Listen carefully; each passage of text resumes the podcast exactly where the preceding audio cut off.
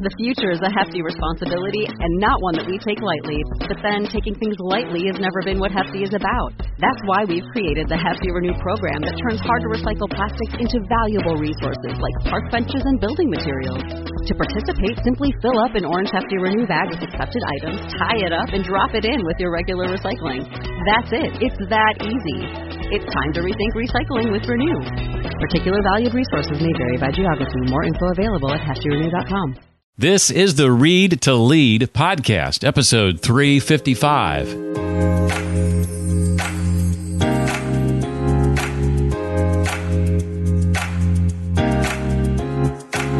We often believe that if we just find a set of tasks that we enjoy, that somehow all of a sudden we're going to feel motivated all day. And that's just not true. Hi, welcome to the Read to Lead podcast. My name is Jeff. I'm so glad you're here. This is the podcast, by the way, dedicated to your personal and professional growth, where I believe that if you want to achieve true success in your business and in your life, then intentional and consistent reading has to be a part of that overall plan. I created the Read to Lead podcast to not only help you narrow your reading list, but also bring you key insights and valuable ideas from the books we dive into each and every week. Today, we're joined by a gentleman who has been on the show 3 previous times. That must mean I like his work quite a bit, and the answer to that would be a resounding yes. His name is Todd Henry, and we'll be digging into his book that came out in October of last year called The Motivation Code: Discover the Hidden Forces That Drive Your Best Work. I'll be asking Todd to share about how the Motivation Code as an assessment differs from other assessments you may have experience with.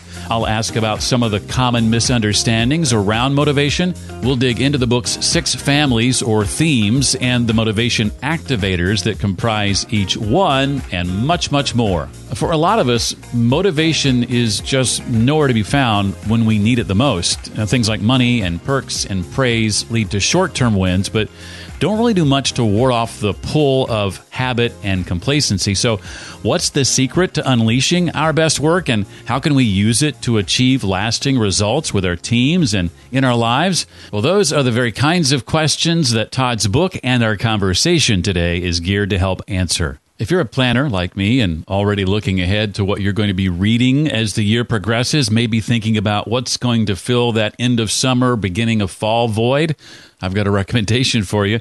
It's my book called Read to Lead: The Simple Habit That Expands Your Influence and Boosts Your Career. It's due for release on August 31st, but is available for pre-order on Amazon right now. To find it, just go to readtoleadpodcast.com/book. That's readtoleadpodcast.com/book.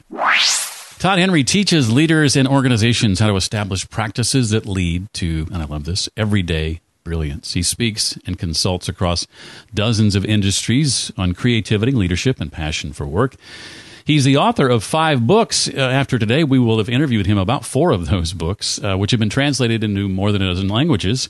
He's a longtime host of one of the first ever podcasts I started listening to way back in 2007 on my way to my radio job back in the day at 4 o'clock in the morning. The Accidental Creative is the name of that podcast. His latest book, the one we're diving in today, is called The Motivation Code: Discover the Hidden Forces That Drive Your Best Work. Todd, welcome back to the Read to Lead podcast. Jeff, it is so great to be here, and it warms my heart to know that you were driving into your radio gig, listening to my show, and probably not terribly impressed with the audio quality of my show back then. Thank you so much for listening anyway. I don't know how I discovered it, but I remember immediately being impressed by it and drawn to it, and having no idea that I would someday be interviewing you now 4 times, which, by the way, puts you in some elite company, I guess. I think Jeff Goins is the only other 4-time guest. You have an advantage over him because one of his visits was to talk about a book we'd already talked to him about once before. So nobody has ever been on to talk about 4 different books. So congratulations on that feat. I'm going to have to hurry and publish another one so I want to beat Jeff at something. That would be my life ambition. So. Well, the only reason we haven't had Todd on to talk about his first book was because the Read to Lead podcast didn't exist when that book came out. Otherwise, we probably would have had you on to talk about that one too. Well, let's start off by kind of just talking about your arc of writing, in particular, what's transpired since your last book, Herding Tigers. Correct me if I'm wrong, but all the other books have been solo efforts, and this one I see a few more names on the cover, a group of researchers that contributed to the book. What was that experience like?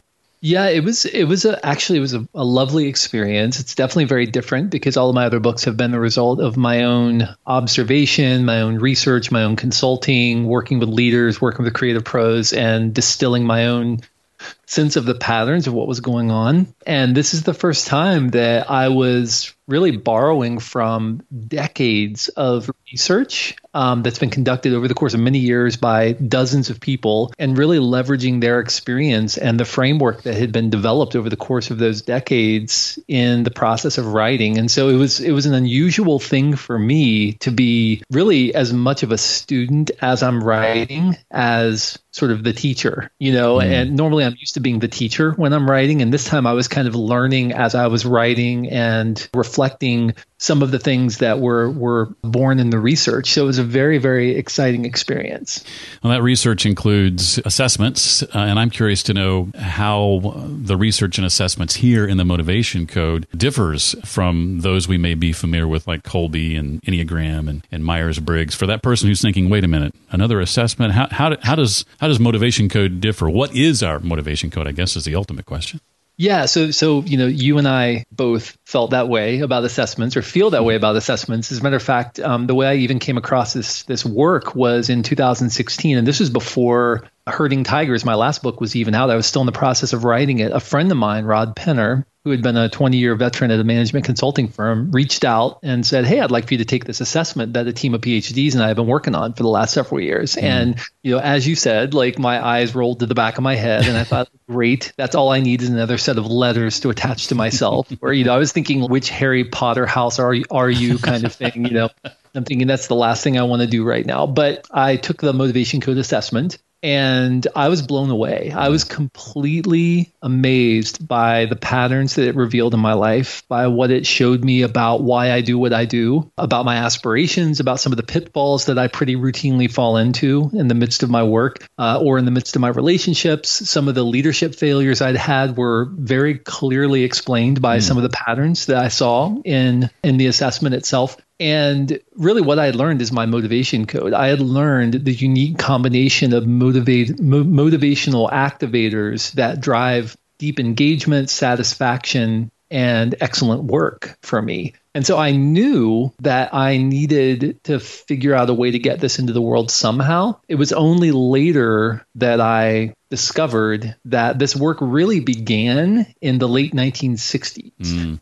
And really conducted over the course of decades with people from the top of nearly any industry you can imagine, deep interviews, deep biography, lots of qualitative research to figure out what it is that makes moments of achievement especially gratifying for people. Mm. And over the course of those decades, clear patterns began to emerge. And so some of my colleagues and, you know, a whole team of PhDs worked on turning this into something that could be more useful and practical for the average person, which became the Motivation Code assessment. What they did is they analyzed, they parsed those over 1 million achievement stories that have been collected over the course of those decades, the largest repository to our knowledge of achievement stories in the history of humankind. And they parsed the language in those achievement stories to figure out how people talk about those moments of deep engagement. What they discovered is there are 27 unique patterns that emerged. And so those 27 patterns became what we call the 27 motivational themes. These are the 27 unique animating drivers that cause us to feel engaged, you know, in the flow and deeply satisfied with our work. Really, over the last decade, then, you know, that assessment has been taken by hundreds of thousands of people. We have a lot of people who are out there certified to go out and to give the assessment, and to do you know, debrief coaching sessions. We call them impact sessions with people. And really, we're trying now as much as we can just to get this work into the world, because we really have seen the life-changing effect of understanding what it is that uniquely drives you. And is it safe to say that these 27 activators, I think you call them, this makes for a much more precise and personal assessment? It is very personal. As a matter of fact, it's all based upon your stories, based upon your moments of achievement. So, you know, most assessments will just ask you abstract questions about things in your life, you know. So tell us about this, or what do you think about this? We begin with stories of achievement. We have you think of moments when you accomplished something that was unique, something that sticks with you to this day, something that for whatever reason meant something to you. And then we ask you questions about those achievements. And because of that, it's really driven, the assessment really is driven by your story. It's really driven by those moments of achievement for you. So it tends, the results tend to be much more precise because we're not asking you abstractly to reflect on things in your life. We're asking you about very precise, specific moments in your life. And so as a result, what we often discover, for better or worse, is that people say it feels a little bit like a magic trick because we're kind of revealing things that people always suspected, but they never really knew how to put words to. Everybody's going to get to hear me get a little vulnerable here later on as we dig into my assessment. So we'll see how that goes. Talk about maybe some of the more common, Todd, misunderstandings about motivation. Yeah, I think a couple of things that we carry with us are the result of just some of the kind of pop psychology that surrounds motivation. You know, some of the things that we hear from people, like we hear these phrases like, oh, if you discover work you love, you'll never work a day in your life. And I mean, that is, I don't know about you, I really enjoy my work, but it feels like work, you know, very often. I know that feeling. So you know, we often believe that if we just find a set of tasks that we enjoy, that somehow all of a sudden we're going to feel motivated all day. And that's just not true. Motivation isn't about the tasks you engage in. It's about the outcome that those tasks enable you to achieve. And that outcome is often much more intangible, much more ineffable than the actual tasks in front of us. And so the first myth, I think, is that we believe that if I just find the right set of tasks to do, suddenly motivation is just going to appear. And it doesn't. It doesn't just appear because those tasks grow boring over time, you know, no matter how much we enjoy them at the beginning. And so understanding the outcomes that create engagement for us is a much more durable way of engaging in behavior that will eventually lead to satisfaction, increased flow, and overall engagement in life and in work and better relationships and all of those things. A second myth, I think, is that generally we tend to think that motivation is only one of two types. So, and most of us have heard this of intrinsic motivation and extrinsic motivation. And this came out of the work of Deci and Ryan over the course of many decades, pioneers in the study of motivational theory. And they came up with something called self-determination theory, which basically posited that really there's extrinsic motivation, there's intrinsic motivation. And we've all heard, if we followed the work of Dan Pink and others who have written about their research, that autonomy, mastery, and relatedness, or autonomy, mastery, purpose, I think is how Dan Pink articulated it, are the sort of components of intrinsic motivation. And extrinsic motivation are these external forces like pay raises and even fear, things like that tend to motivate behavior. But what the research has shown in recent years is that intrinsic and extrinsic motivation are not completely discrete entities, that they actually modify one another. So the way that I respond to a pay raise or what a pay raise means to me might be very, very different than what a pay raise means to you. And so, for example, if I'm motivated by one of our 27 themes called Evoke Recognition, that means that what is important to me is that somebody that I care about and that I respect recognizes that I'm doing good work. So if I get a pay raise, the money itself isn't necessarily going to motivate me nearly as much as if my manager gets up and says, hey, right now, I just want to recognize Todd for the great work that he's been doing. And oh, by the way, here's a pay raise, right? Those words actually mean a lot more to me than the pay raise itself. So we could both be motivated by the pay raise, but for very, very different reasons. Let's say, for example, that for you, Excel is one of your top motivational themes, meaning that you really want to show that you excel at something. Well, to you, the pay raise, the receipt of a pay raise means I have excelled. I have shown myself to be better than my peers because I'm the one that got the raise. And whether anybody recognizes it or not, it doesn't matter because it's an internal recognition to you that you excelled in some way. And so knowing that about yourself can help you understand why you go through moments of deep satisfaction and engagement, but also moments of where you might be in a bit of a funk. I mean, I'll be really transparent with you now. And sorry, I'm going on a little bit with this answer, but I am someone who spends a lot of my time on stages. I spend a lot of my time in front of thousands of people at a time influencing behavior, which is one of my core motivational themes. That's one of my top 3 motivational themes is influence behavior. Another one is make an impact. That's another one of my top 3 motivational themes. Well, over the course of the last 9 months, we've all been locked in our homes and our offices, staring into cameras. And to be really frank, for the first couple of months of all of this physical distancing, social distancing stuff that was going on, I was in a bit of a funk and I couldn't figure out why. And I sort of did that forehead slap moment and I realized it's because my influence behavior and my make an impact motivations aren't being scratched, right? Those things that really drive me to do what I do, they're not getting scratched right now because so much of that was being fed by me being on stage in front of people and seeing people nod along, right? Or seeing people clap or whatever. And I wasn't getting that. And so for me, that was a huge revelation because I realized, okay, I've got to find ways in my life of engaging those motivations right now because they're not naturally engaged by what's going on. So I have to find ways of scratching that itch if I want to continue to be engaged and to thrive. So understanding these motivations really isn't, it's not so much about, I just want to love my job as it is about, I want to understand some of the emotional patterns in my life, some of the moments of engagement and excellence, but also some of the ways maybe that I might slip into a bit of a funk from time to time. And sometimes it's because I'm not, those motivations are not being met or satisfied by my environment. And I have to structure my life in order to satisfy those things when my environment isn't naturally doing it for me. And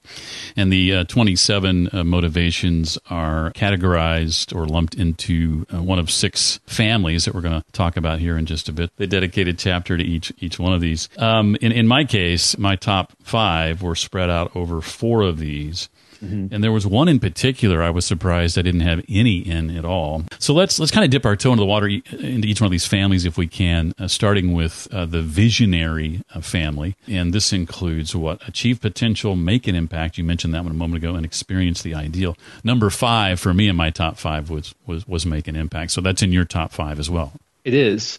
Yeah. And it's not surprising to me that that's in your top five because you're obviously somebody who likes to start things and reach people, and seeing the impact of that mark on the world is important to you. Mm. It is. So just to take one quick step back, we call these families of themes because they share a bit of DNA. Mm. Even though the real value lives at the theme level, because that's where all of the attributes and also some of the shadow side characteristics live, these families of themes do share a bit of DNA. So just like I might share DNA with my sister, and if we were together, you could kind of tell that we belong to the same family. We still have very different lives, different personalities, all of that. And so the visionary family of themes tends to be about looking to the future. Tends to be about envisioning something and then bringing it about. And so that's kind of what they each share. Each of these themes kind of share that future-leaning characteristic. And I think about the next one here I want to dive into, Achiever.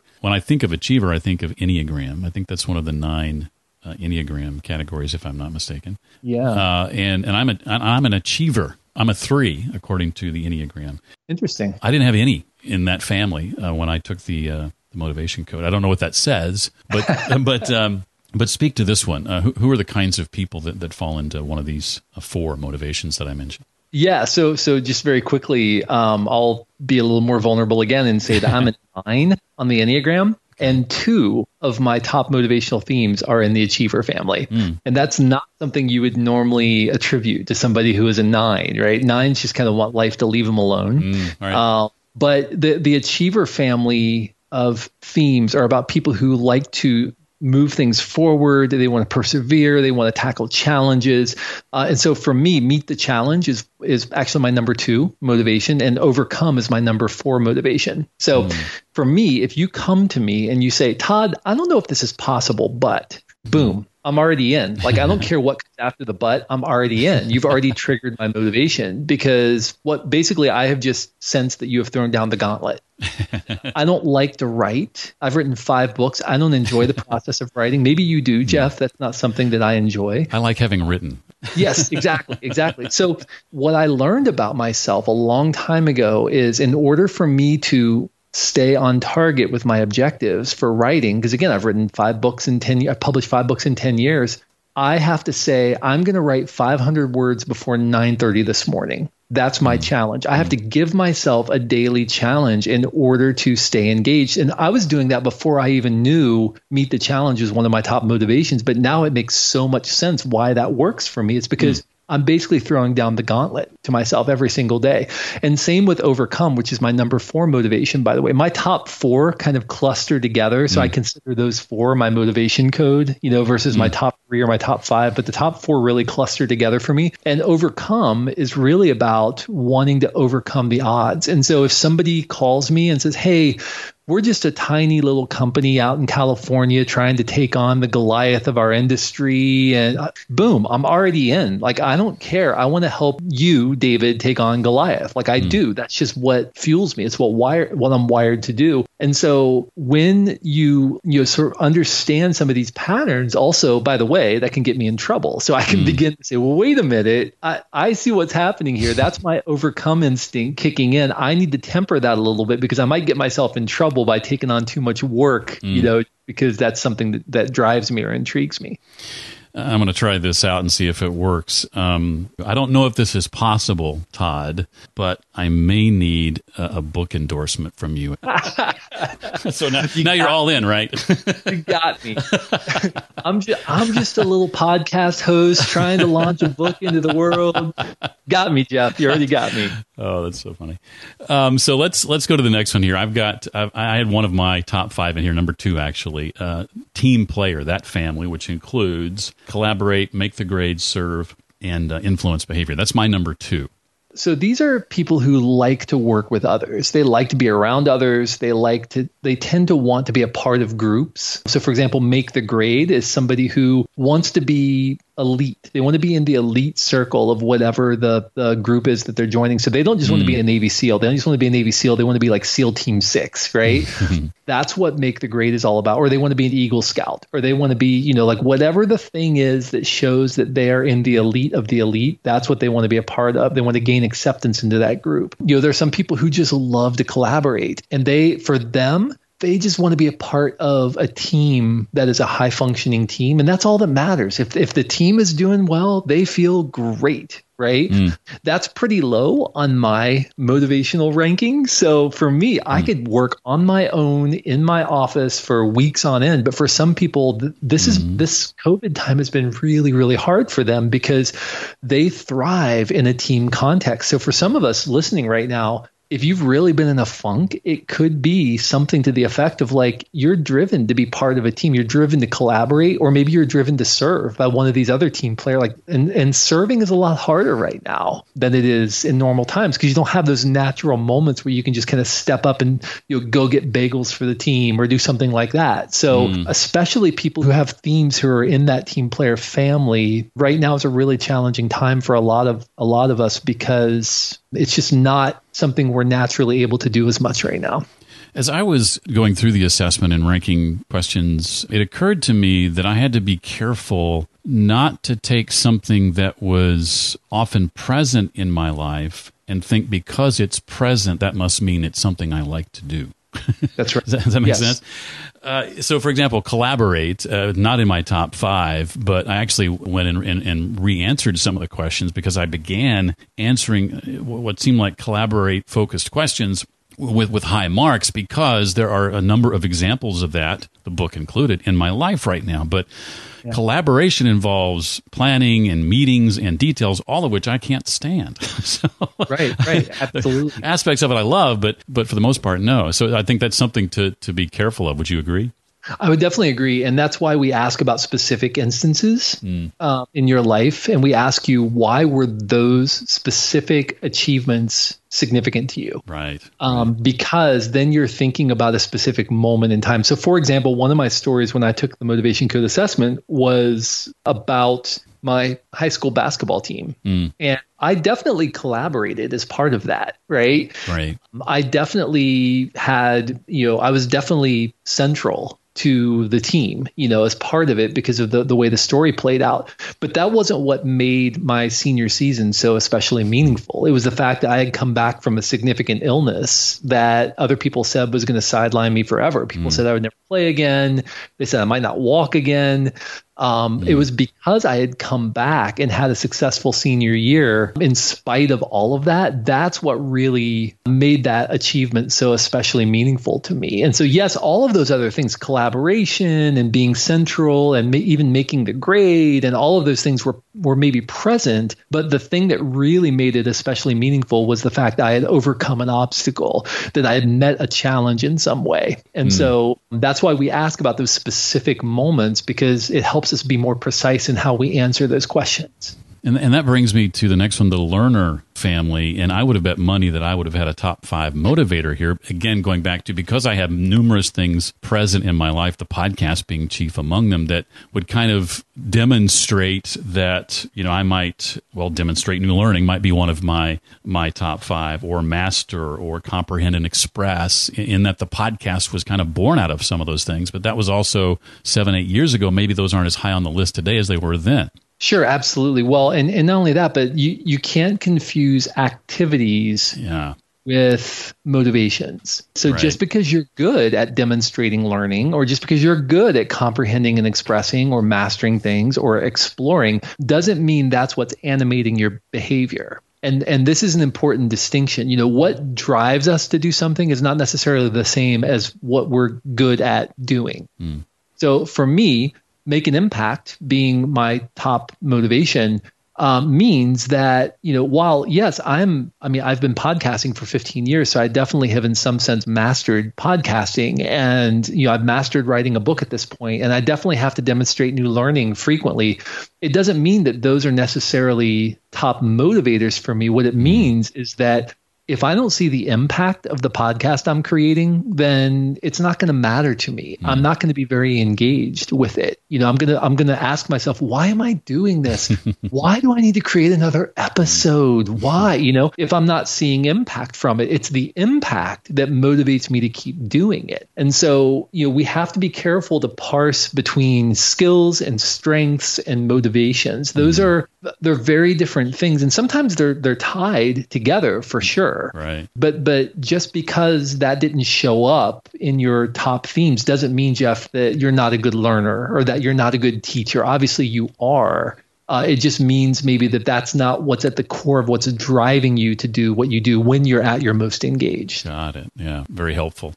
Optimizer family, the next one. And I had two of my top five here, my number one and number four, which were make it work and establish. I believe. Mm-hmm. Does that sound right? Yeah, absolutely. Yeah. And so, you know, the optimizer family are people who tend to be motivated to want to make things run as efficiently as possible. They like to make sure that systems are functioning well. They want to fix problems. They want to make improvements. Let me ask you, Jeff, are you someone who is often trying to find a better way to go about your work as a podcaster? Yes. I'm all about fixing things that don't work the way they should. Yeah. Yeah. Optimizing. And that's not surprising. I would hazard a guess that maybe you even like to tinker with your systems and try to get things exactly the way they should be. Yeah. Yeah. And so that when we talk about the optimizer family, what we're talking about are people who are motivated to want things to be the best that they can be, versus some people are just, you know what, as long as it's in the ballpark, it's fine. Everything's fine. It's working okay. You know, why would I want to mess with it? Everything's fine. I'm kind of the same way. You know, I am about every 2 years I go through this process of like, maybe I should just reinvent all of the systems that I'm doing and just really hone them in and just really optimize them, you know? And so I think people who kind of are driven by things that are in this family are always asking, is there a better way to do this? And not only are they asking that, but that's kind of what drives them. They actually enjoy the process of tweaking and making things as efficient or as optimal as they possibly could be. And the last one, then, the key contributor family. There are several here, I think 6 total, one of which was my number 3 motivator. And you've mentioned this one a couple of times already, evoke recognition. Talk about the key contributor family, if you would. Yeah, so the key contributor family are people who tend to want to be close to the action. You know, they want to be at the center of where things are happening. So that could be, you know, maybe they want to be close to the person in power, or they want to be the person presenting the idea, or they want to be the person who is seen as excelling in some capacity. They want to be they want to be unique. They want other people to recognize. And that doesn't mean they have pink hair and, you know, walk around in flamboyant clothes or something. That's not what it means. What it means is they just want to highlight the differences between themselves and others. They want to show that they're unique from other people in some capacity. And by the way, that's a specific motivational theme I just described called Be Unique. But primarily, key contributor family people want to be in the heart of the action, or in Hamilton parlance, they want to be in the room where it happened, right? Like that's primarily what they're driven to do. Mm. They're very helpful. Thank you for indulging me with my top motivators as you explain all this. I appreciate that. Before I dive into a couple of questions, Todd, not directly related to the book, anything else you want to share about it? There's that last chapter that I really didn't dive into, the what's next chapter, if you will. Anything else you want to share, please do. Yeah, I would say one thing that is really important to me, and actually to all of my colleagues, is we discover ourselves in the midst of community. And so I would really encourage people, if they're going to go on this journey of discovering what drives them, what motivates them, do it with other people. Ask questions of other people, share with other people what you're learning about yourself, because we learn best in the context of community. Sometimes we have blind spots. Well, not sometimes. We all have places that we don't see that other people can see very clearly. And so we need to make sure that we are having conversations with others that help us see ourselves more completely. So that would be my biggest advice. And as you discover what drives you, as you discover what motivates you, think about it this way. Don't think about it in terms of if I just had the perfect job, or if I just had the perfect relationship, if I just had the perfect fill in the blank, everything would be great. There is no such thing as the perfect job or the perfect relationship or the perfect fill in the blank. Instead, it's about us learning to bring ourselves and bring our motivation to whatever those things are, right? And as we begin to bring our knowledge of ourselves, our knowledge of what drives us, of what creates engagement to those external instances, whether it's our job or our relationships or whatever, it completely changes the calculus of how we approach those things in our life. And so don't see it as if my circumstances were only perfect, everything would be great. And instead think, how can I bring more of a knowledge of who I am to what I do every day? And that's when your life begins to change. As they say, it's hard to read the label from inside the bottle, and bringing other people into this certainly can help with that. And something you touched on briefly, I didn't really go into with you, but that's the shadow side. Every one of these has a shadow side to it, and bringing other people into the equation can make us more aware of what that is for us. Is that ultimately what you're saying? Yeah, absolutely. Well, and that is an important point, that every one of these motivations is a gift, but there's also a shadow side to that motivation, meaning that there's a potential downside, you know, some negative tendencies we can slip into if we're not careful. I'll give you an example if we have time. Sure. From my life, Meet the Challenge is one of my top motivators. And that means I can sometimes fill my life with things that may feel challenging to me, but aren't necessarily the most productive things in the world when I don't feel imminent challenge in my work. A couple of years ago, my teenage son introduced me to this demon from the pit of hell called Fortnite, the video game. He was like, oh, you need to try this game. And so I just, very quickly picked up my iPad and I installed it. And for those who don't know, Fortnite is a game where you drop onto an island and there are 100 players and you have to find weapons. And basically the goal is to eliminate everybody else on the island and be the last person standing, So I landed on the island and I think I took 2 steps and boom, I was gone, And I said, well, that was stupid. Play again, And then started playing and I think I lasted maybe 30 seconds. And the next game I lasted 2 minutes. And then 7 hours later, I made it the top 50, and then 2 months later, I'm sitting on our couch. I mean, I have moved since then and slept in and everything. Now I'm sitting on our couch and I let out this little whoop. I had just achieved my first victory. And my wife said, what happened? And I told her, and she said, way to beat that 7-year-old, honey. Good job. But here's the thing, for somebody who's driven to meet the challenge, that kind of distraction is really, really dangerous because a couple of things. First of all, the game lasts about 20 minutes. If you play all the way to the end, lasts about 20 minutes. The rules are really simple, really clear. There's enough randomization that it it feels new every time, but it's familiar enough that it feels like there are clear, you know, there's a clear structure to it.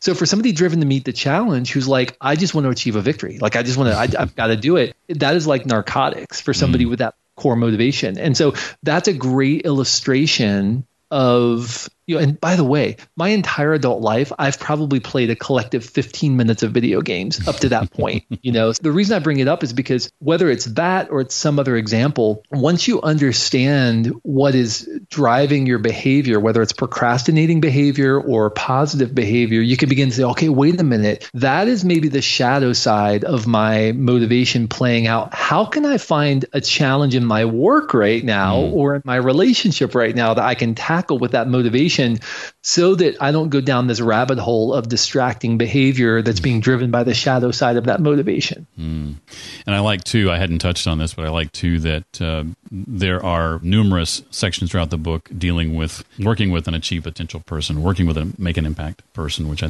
found very, very helpful. Well, I'd love to ask you about your experience and history with reading and the impact that the books of others have had on your life as I'm continuing to put the finishing touches on a book about this topic. How has the habit of reading in your life intentionally and consistently played a role in your growth personally and professionally?